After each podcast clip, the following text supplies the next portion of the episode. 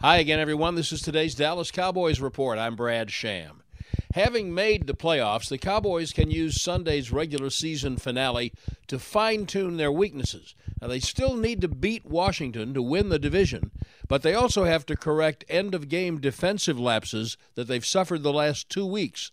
The one thing defensive coordinator Dan Quinn believes for sure is that they have the people on hand to do it. This is a group that. Uh, I really trust in that scenario. They've built that trust, you know, with me over the last three years. So, am I happy with the result over the last two weeks? Hell no.